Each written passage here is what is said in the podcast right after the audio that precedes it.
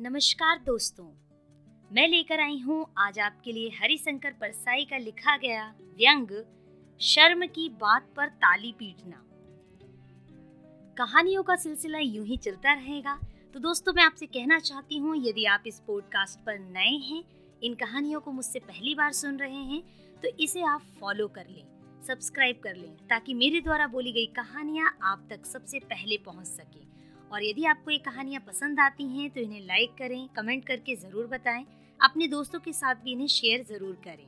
चलिए शुरू करते हैं शर्म की बात पर ताली पीटना। मैं आजकल बड़ी मुसीबत में हूँ। मुझे भाषण के लिए अक्सर बुलाया जाता है। विषय यही होते हैं। देश का भविष्य, छात्र समस्या, युवा असंतोष, भारतीय संस्कृति भी। हालाँकि निमंत्रण की चिट्ठी में संस्कृति अक्सर गलत लिखा होता है। पर मैं जानता हूँ, जिस देश में हिंदी हिंसा आंदोलन भी जोरदार होता है, वहाँ मैं संस्कृति की सही शब्द रचना अगर देखूँ तो बेवकूफ़ के साथ ही राष्ट्रद्रोही भी कहलाऊँगा। इसलिए जहाँ तक बनता है, मैं भाषण ही दे आता हूँ। मज़े की बात यह है कि मुझे धार्मिक समारोहों में भी बुला लिया जाता है। सनातनी, वेदांती बौद्ध जैन सभी बुला लेते हैं, क्योंकि इन्हें ना धर्म से मतलब है, ना संत से, ना उसके उपदेश से। ये धर्मोपदेश को भी समझना नहीं चाहते, पर ये साल में एक दो बार सफल समारोह करना चाहते हैं और जानते हैं कि मुझे बुलाकर भाषण करा देने से समारोह सफल होगा, जनता खुश होगी और उनका जलसा कामयाब हो जाएगा। मैं उनसे कह देता हूँ, जितना लाइट और लाउड स्पीकर वालों को दोगे कम से कम उतना मुझ गरीब शास्ता को दे देना। तो वे दे भी देते हैं। मुझे अगर लगे कि इनका इरादा कुछ गड़बड़ है तो मैं शास्ता विक्रय कर अधिकारी या थानेदार की भी सहायता ले लेता हूँ। ये लोग पता नहीं क्यों मेरे प्रति आत्मीयता का अनुभव करते हैं। इनके कारण सारा काम धार्मिक और पवित्र वातावरण में हो जाता है। पर मेरी एक नई मुसीबत पैदा हो गई है। जब मैं ऐसी बात करता हूँ जिस पर शर्म आनी चाहिए, तब उस पर भी लोग हंसकर ताली पीटने लगते हैं। मैं एक संत की जयंती के समारोह में अध्यक्ष था। मैं जानता था कि बुलाने वाले लोग मुझसे भीतर से बहुत नाराज़ रहते हैं। यह भी जानता हूँ कि ये मुझे गंदी गंदी गालियाँ देते हैं, क्योंकि राजनीति और समाज के मामले में मैं मुँह फट हो जाता हूँ। तब सुनने वालों का दीन क्रोध बड़ा मज़ा देता है।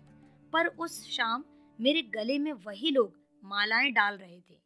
यह अच्छी और उदात बात भी हो सकती है, पर मैं जानता था कि ये मेरे व्यंग, हास्य और कटु युक्तियों का उपयोग करके उन तीन चार हज़ार श्रोताओं को प्रसन्न करना चाहते हैं, यानी आयोजन सफल करना चाहते हैं, यानी बेवकूफ़ बनाना चाहते हैं। जयंती एक क्रांतिकारी संत की थी, ऐसे संत की जिसने कहा था, खुद सोचो, सत्य के अनेक कोण होते हैं हर बात में शायद का ध्यान ज़रूर रखना चाहिए। महावीर और बुद्ध ऐसे संत हुए जिन्होंने कहा, सोचो, शंका करो, प्रश्न करो, तब सत्य को पहचानोगे। ज़रूरी नहीं कि वही शाश्वत सत्य है, जो कभी किसी ने लिख दिया था।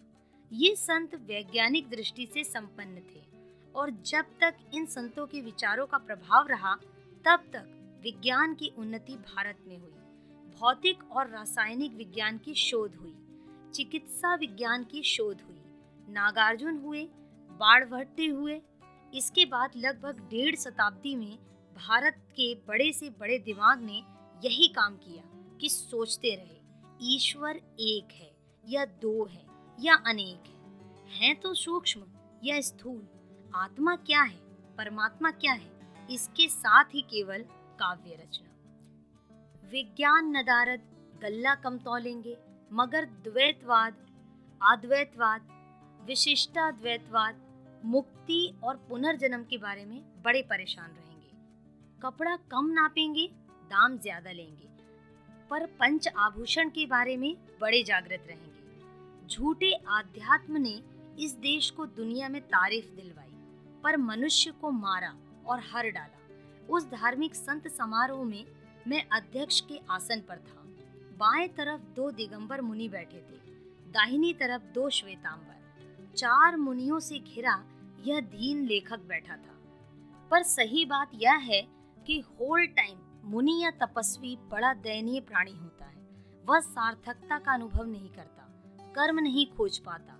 श्रद्धा ज़रूर लेता है, मगर ज़्यादा कर्महीन श्रद्धा ज्ञानी को बहुत बोर करती है दिगंबर मुनि और श्वेतांबर मुनि आपस में कैसे देख रहे थे?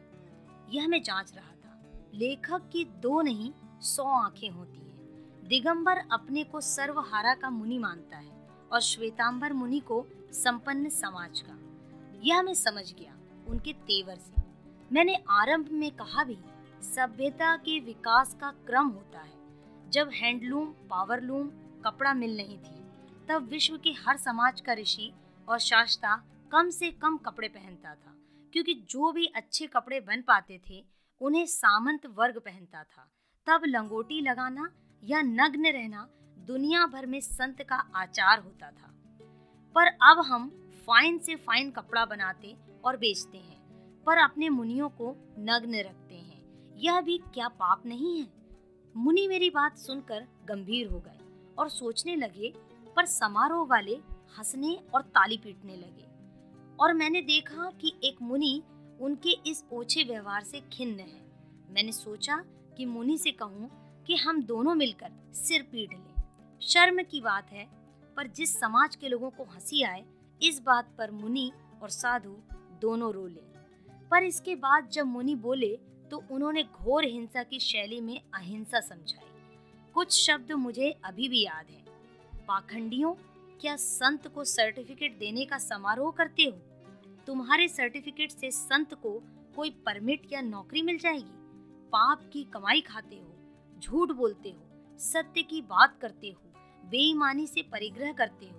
बताओ, ये चार पाँच मंजिलों की इमारतें क्या सत्य, अहिंसा और अपरिग्रह से बनी हैं? मैं दंग रह गया। मुनि का चेहरा लाल था, क्रोध से। वे किसी सच्चे क्रांतिकारी की तरह बोल रहे थे। क्योंकि उन्होंने शरीर ढांकने को कपड़ा लेने का किसी से एहसान नहीं लेना था। सभा में सन्नाटा, लगातार सन्नाटा और मुनि पूरे क्रोध के साथ सारी बनावट और फरेब को नग्न कर रहे थे। अंत में मुझे अध्यक्षी भाषण देना लाजमी था। मैं देख रहा था कि 30-40 साल के गुट में युवक पाँच छह ठिकानों पर बैठे, इंतज़ार कर रहे थे कि मैं क्या कहता हूँ। मैंने बहुत छोटा, धन्यवाद जैसा भाषण दिया। मुनियों और विद्वानों का आभार माना और अंत में कहा, एक बात मैं आपके सामने स्वीकार करना चाहता हूँ। मैंने और आपने तीन घंटे ऊँचे आदर्शों की, सदाचरण की, प्रेम की, दया की बातें सुनी। पर मैं आपके सामने साफ़ कहता हूँ कि तीन घंटे पहले जितना बेईमान मैं था उतना ही अब भी हूँ। मेरी मैंने कह दी, आप लोगों की आप लोग जाने। इस पर भी क्या हुआ? हँसी खूब आई और तालियाँ पिटी। उन्हें मज़ा आ गया। एक और बड़े लोगों के क्लब में मैं भाषण दे रहा था। मैं देश की गिरती हालात, महँगाई, गरीबी, बेकारी, भ्रष्टाचार पर बोल रहा था और खूब बोल रहा था। मैं पूरी पीढ़ा से गहरे आक्रोश से बोल रहा था। पर जब मैं ज़्यादा मार्मिक हो जाता वे लोग तालियाँ पीटते थे। मैंने कहा, हम लोग बहुत पतित हैं। तो वे ताली पीटने लगे। उन्हें मज़ा आ रहा था और शाम एक अच्छे भाषण से सफल हो रही थी। और मैं इन समारोहों के बाद रात को घर लौटता हूँ तो सोचता रहता हूँ कि जिस समाज के लोग शर्म की बात पर हंसें और ताली पीटें, उसमें क्या कभी कोई क्रांति हो सकती है? होगा, शायद, पर तभी होगा। जब शर्म की बात पर ताली पीटने वाले हाथ कटेंगे और हंसने वाले जबड़े टूटेंगे।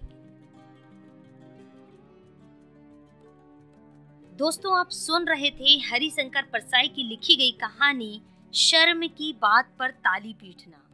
आपको कहानी पसंद आई है तो इसे लाइक करें फॉलो करें, सुनते रहें कहानी मोनिका की जुबानी।